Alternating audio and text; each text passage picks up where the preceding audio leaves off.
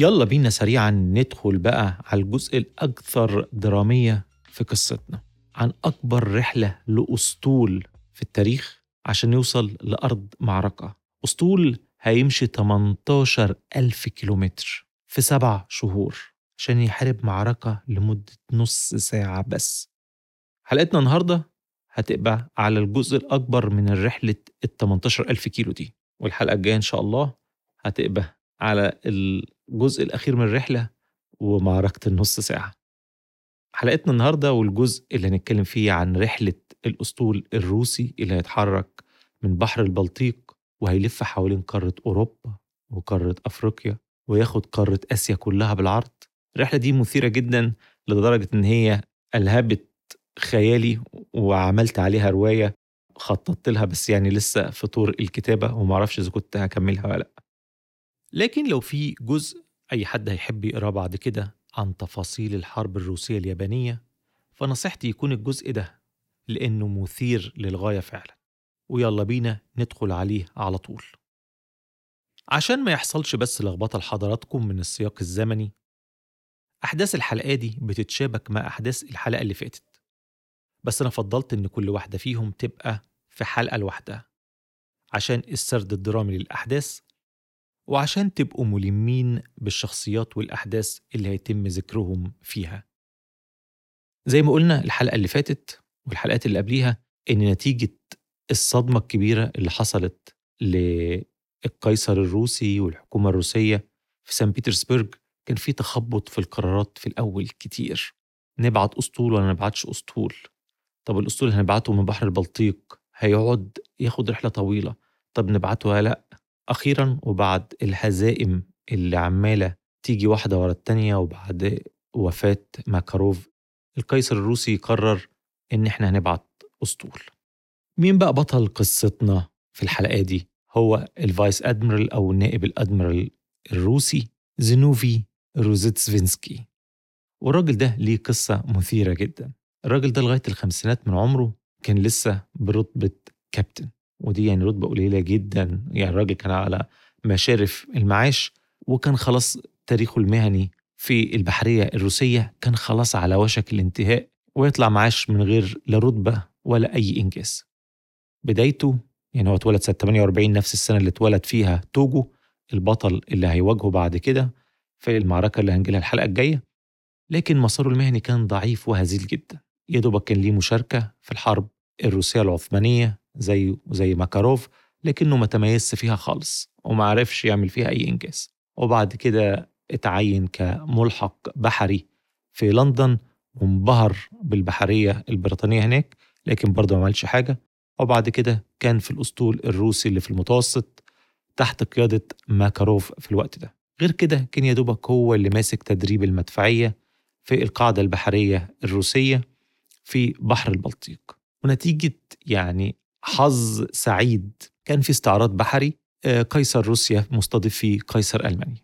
وكان مشهور عن قيصر ألمانيا أنه كان راجل مهووس بالبحرية وبفنون القتال البحري. كان روزيستفينسكي هو المسؤول عن العرض البحري قدامه.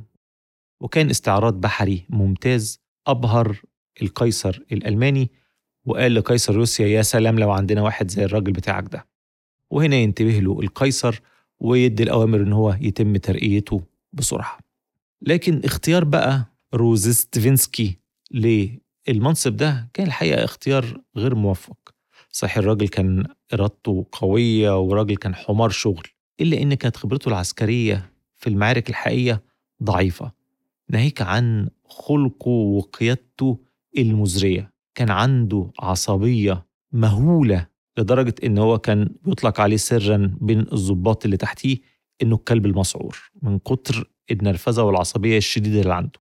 كان كل الضباط بتوعه بيصيبهم حالة من الهلع لما يتم استدعائهم. لأنهم على حسب شهادات ناس كتير كان بيعاملهم معاملة أسوأ من معاملة الأسياد لعبتهم يعني كان يقول لك في نوبة غضب ممكن يبقى قاعد على السفينة يطوح بالحاجات من فوق السفينة ويرميها في البحر أو في المحيط. فكان قائد مختل شويتين ثلاثة رغم كل شهادة الناس إنه راجل كان بيحب الشغل ومتفاني فيه لكن قدراته الشخصية والعسكرية الذهنية كانت متواضعة. طب إيه اللي جابه أصلا في الوضع ده؟ إيه اللي خلى القيصر الروسي يفكر فيه؟ لأن ببساطة والقيصر الروسي عمال بيفكر وبيجيب المستشارين بتوعه كان روزيتسفينسكي ده هو اللي اقترح إرسال الأسطول بتاع بحر البلطيق عشان ينجد الأسطول اللي موجود في بورت أرثر. فراحت لبست فيه. القيصر قال آه خلاص ده اقتراحك قوم انت بالليله وبالفعل الكلب المسعور القائد ده طلع على المهمة دي وبدأ ينفذها بمنتهى الحماس. شاف كل السفن اللي موجودة في الترسانة الروسية في المواني هناك وبدأ يختار أحسن السفن. كان روسيا لسه عاملة كذا سفينة باتل شيب عملاقة على الطرز والتصميمات الفرنسية. لكنها كانت سفن يا دوبك لسه معمولة. كذا واحدة منهم بقى لهم شوية صغيرين وما تمش اختبارهم ولا تدريب البحاره بتوعهم. لكن طبعا تحت ضغط القيصر وضغط الوقت عشان اليابانيين كانوا عمالين يحققوا انتصارات خد كذا سفينة من السفن الجديدة دي على كام سفينة قديمة وملاهم ب 15 ألف ضابط وبحر. وبدأ المهمة الصعبة إن هو يحمل بقى السفن دي في أسرع وقت ممكن. يحملهم بأكل وشرب للرحلة الطويلة من بحر البلطيق حوالين أوروبا كلها وأفريقيا وعبر آسيا كلها. المحيط الأطلنطي فالمحيط الهندي فالمحيط الهادي. أكل يكفيهم وسلاح وذخيرة والمشكلة الأكبر بقى طبعا هي الفحم. إحنا في عصر ما قبل البنزين فكانت السفن بتعتمد على الفحم بكميات ضخمة جدا. المهم الراجل خلص المهمة الصعبة دي وأقلع الأسطول في 9 أكتوبر وحضر توديعه القيصر الروسي نيكولاس الثاني وزوجته الإمبراطورة. وانطلق الأسطول لكن بدأت من البداية تحصل له بعض الحوادث الغير مواتية اللي خلت الضباط والبحارة كلهم يتشائموا. يعني دوبك لسه الأسطول طالع راحت السفينة اللي عليها. قائد الأسطول غرزت في الأرض وسفينة تانية برضو غرزت في الأرض. لكن المشكلة الأكبر بقى هتحصل بقى إمتى؟ لما هيغادروا بحر البلطيق ويلفوا من ناحية بريطانيا هيعدوا في بحر المانش المشكلة كانت زي ما قلنا إن اليابانيين كان كعبهم أعلى بكتير من الروس في ناحية الاستخبارات والخداع الاستراتيجي العسكري. الملحق العسكري الياباني في روسيا أما قامت الحرب طبعا راح ساب روسيا وراح استokholm وهناك بدأ يشن حملة من الشائعات في بحر البلطيق وفي الموانئ المختلفة اللي هيمر عليها الأسطول الروسي مفادها إن اليابانيين قدروا يبعتوا زوارق توربيدو في المنطقة دي عشان يدوبك الأسطول الروسي أول لما يطلع من موانيه تهاجمه وتغرقه والشائعات بالفعل وصلت للروس وبقى عندهم حالة من الريبة والتأهب لأي سفن صغيرة هتقرب منهم. ويا دوبك جايين يعدوا قبل بحر المانش يلاقوا كذا سفينة صغيرة بتقرب منهم فيصيبهم الهلع ويضربوا نيران عليهم ويغرقوا السفن دي. تطلع إيه بقى؟ لاجل حظ الروس الأسود. تطلع سفن صيد بريطانية. طالعة تصطاد. طبعا نتيجة ضرب سفن الصيد دي بريطانيا كلها تولع. الأحزاب السياسية والبرلمان ويبدأوا يطالبوا بالرد والانتقام من الروس. الأسطول البريطاني يتحط في حالة تأهب وتطلع السفن البريطانية ورا الأسطول الروسي. لكن طبعا نتيجة المفاوضات الدبلوماسية ما بين البريطانيين والروس والدور الفرنسيين في الموضوع بدأ الموضوع يتلم شوية لكن البريطانيين عشان يذلوا الروس الأسطول بتاعهم بدأ يلف ويدور ويطارد الأسطول الروسي. وده كان يعني شيء أثر على الروس بطريقة سلبية للغاية. طبعا قائد الأسطول الروسي شاف قد إيه الأسطول البريطاني منظم أكتر منه بكتير وعمال بيدور حواليهم. سفنه أحدث وأقوى والضباط والبحارة البريطانيين مسيطرين والطريقة اللي بيتحرك بيها الأسطول البريطاني بتنم عن حرفية عالية جدا. في حين إن هو أسطوله كان معظم الضباط والبحارة عليه مش مدربين وتم تجميع الأسطول على عجالة. صحيح خمسين سفينة أسطول ضخم لكن الحالة التدريبية اللي فيه ضعيفة جدا والسفن مش كلها على نفس المستوى. في سفن آه حديثة وقوية لكن في سفن قديمة ومتهالكة. المهم بعد ما روسيا وافقت إن هي تعوض الصيادين البريطانيين اللي غرقت سفنهم هيدفعوا لهم 65 ألف جنيه استرليني. خلاص البريطانيين قرروا إن هم يسيبوا الروس بس بعد ما يقرفوهم شوية طلبوا من حلفائهم البرتغاليين وطلبوا من الأسبان إن هم ما يستقبلوش الأسطول الروسي. ودي كانت مشكلة كبيرة جدا. دلوقتي الأسطول الروسي 50 سفينة ولف حوالين أوروبا فقرر إن هو عاوز يقف عند أسبانيا عشان ياخد فحم تاني يعيد تموين سفنه تاني. لكن أسبانيا تحت ضغط بريطانيا رفضت إن هي تستقبل الأسطول الروسي. لكن السفن هتكمل إزاي؟ المهم حصل شد وجذب ما بين الروس والبريطانيين والأسبان. قرروا إن هم في الآخر هيمونوهم بنص الكميه بس نص كمية الفحم اللي هم محتاجينها. فبعد كده راح انطلق الأسطول الروسي رحلة صغيرة وراح وقف في المغرب عشان يعيد تموينه بالفحم مرة تانية. وهناك ملك المغرب استقبلهم بحفاوة وخدوا أكل وشرب وتموين من الفحم معتبر. هنا الأسطول الروسي قبل ما يوصل للمرحلة دي اتقسم نصين. نص الأكبر قرر إن هو يلف حوالين أفريقيا. ليه؟ قال لك إحنا مش هنخاطر ونروح قناة السويس ومصر ساعتها كانت تحت الاحتلال البريطاني. يقوم البريطانيين قابضين على سفننا ومنعنا من التحرك في رحلتنا. اولا غضبانين مننا عشان غرقنا لهم سفنهم وثانيا عشان هم أصلا حلفاء اليابانيين. فخلص السفن الكبيرة المهمة هنخليها تلف حوالين أفريقيا. والسفن الأضعف اللي مش تقدر تاخد الرحلة الكبيرة دي دي اللي هنخاطر بيها ونخليها تروح عبر قناة السويس.